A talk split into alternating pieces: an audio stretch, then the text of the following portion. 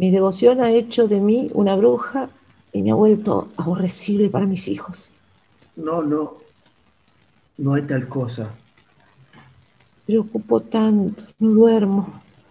Eso me irrita los nervios. Lo comprendo.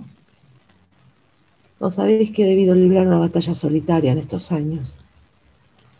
Pero no sos mi mano derecha, mi paladín. No me desampares, no me abandones. Lo voy a intentar, mamá.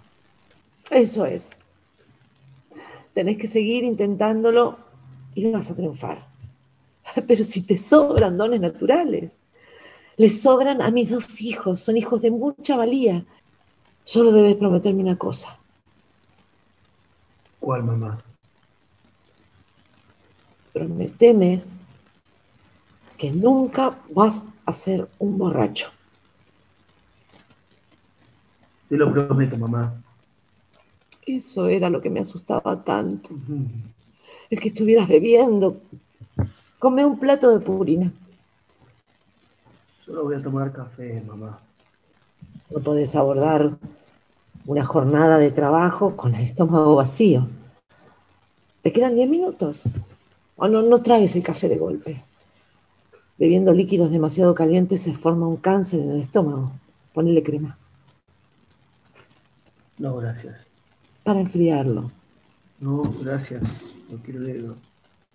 Sí, lo sé. Pero no te hace bien. Tenemos que hacer todo lo posible por tonificarnos. En estos tiempos difíciles en que vivimos, solo debemos pensar en aferrarnos los unos a los otros. Tomás, yo, yo alejé a tu hermana para poder hablar de un asunto con vos. Si no me hubieses hablado, yo te habría hablado a vos. ¿De qué querés hablar, mi mamá? De Laura. Ah, Laura. Bueno, ya sabés cómo es Laura. Tan callada, pero cuidado con el agua mansa. ¿eh? Se fija en las cosas y creo que medita sobre ellas. Hace unos días la encontré llorando. ¿Cuál era el motivo? Vos. Yo. Cree que no sos feliz aquí. ¿Cómo se le ocurrió semejante cosa? ¿Cómo se le ocurren todas las cosas? De cualquier modo, no cabe duda que obras de una manera extraña. Yo no, te critico, ¿eh? Entendelo bien. Sé que tus ambiciones no están en la zapatería.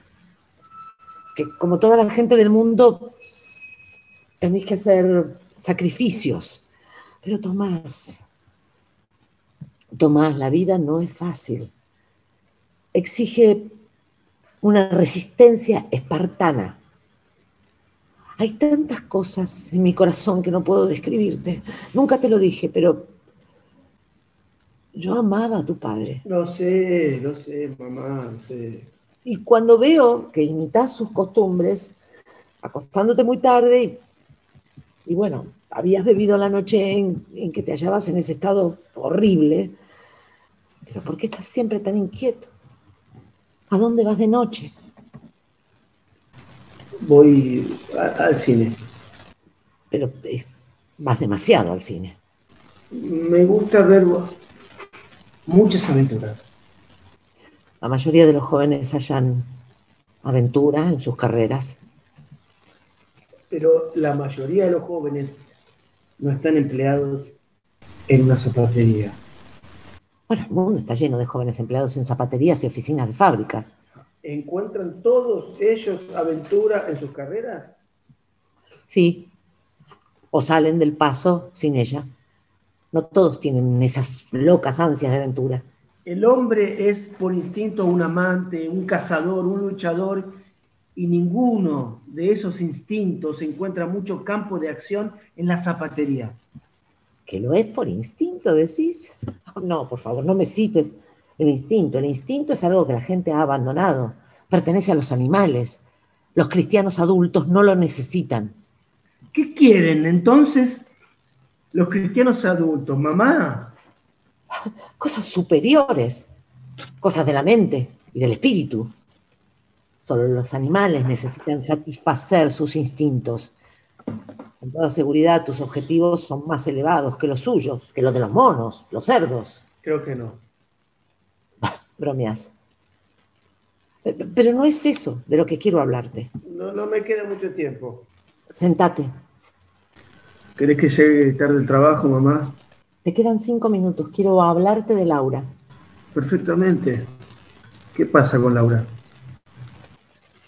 Tenemos que trazarnos algunos planes para su futuro. Te lleva dos años y no ha pasado nada. Vive a la deriva sin hacer nada. Me asusta terriblemente ver cómo vive a la deriva. Creo que Laura es una de esas muchachas que la gente llama de su casa. No hay tales muchachas. Y si las hay es una lástima. Eso a menos que la casa sea suya con un marido. ¿Pero qué decís? Veo con tanta claridad la advertencia del destino. Es terrorífica. Me recordás cada vez más a tu padre. Volvía a altas horas de la noche sin darme ninguna explicación. Luego se fue. Adiós. Y yo a cargar con todo. Vi la carta que recibiste de la Marina Mercante. Sé con qué estás soñando, no estoy ciega. Muy bien, pues, hacelo, pero no antes de que alguien ocupe tu lugar. ¿Qué quieres decir? Quiero decir que apenas Laura haya encontrado a quien cuide de ella, apenas se haya casado y tenga su hogar independiente, vas a estar en libertad de irte a donde se te antoje. Por la tierra, por el mar, a donde te lleve el viento. Pero hasta entonces, tenés que cuidar a tu hermana. No hablo de mí, porque soy vieja y carezco de importancia. Lo digo por tu hermana, porque es joven y confiada. La envié a la escuela comercial y fue un lamentable fracaso. Se asustó tanto que tuvo un vómito. La llevé a la liga de la gente joven, de la iglesia. Otro fracaso. No habló con nadie y nadie habló con ella. Ahora Solo juega estúpidamente con esos pedazos de vidrio y pone en el fonógrafo esos gastados discos. ¿Qué vida es esa para una muchacha? ¿Qué puedo hacer para remediarla? Superar tu egoísmo. Yo, yo, yo, yo. Oh. ¿Solo pensás en eso? ¿Dónde está tu bufanda? Ponete tu bufanda de lana. Tomás, no te dije lo que me proponía pedirte estoy demasiado retrasado para, para quedarme. Que no hay en la zapatería, no sé, algunos jóvenes que valgan la pena. No, no hay. Debe haber, debe haber algunos. Mamá, mamá. Alguno de vida honesta, que no beba, ¿eh? E invítalo para tu hermana. Para tu hermana. Para que se encuentren y se conozcan. Mío. ¿Lo vas a hacer? Tomás, lo vas a hacer. Lo vas a hacer, querido. Lo vas a hacer. Sí.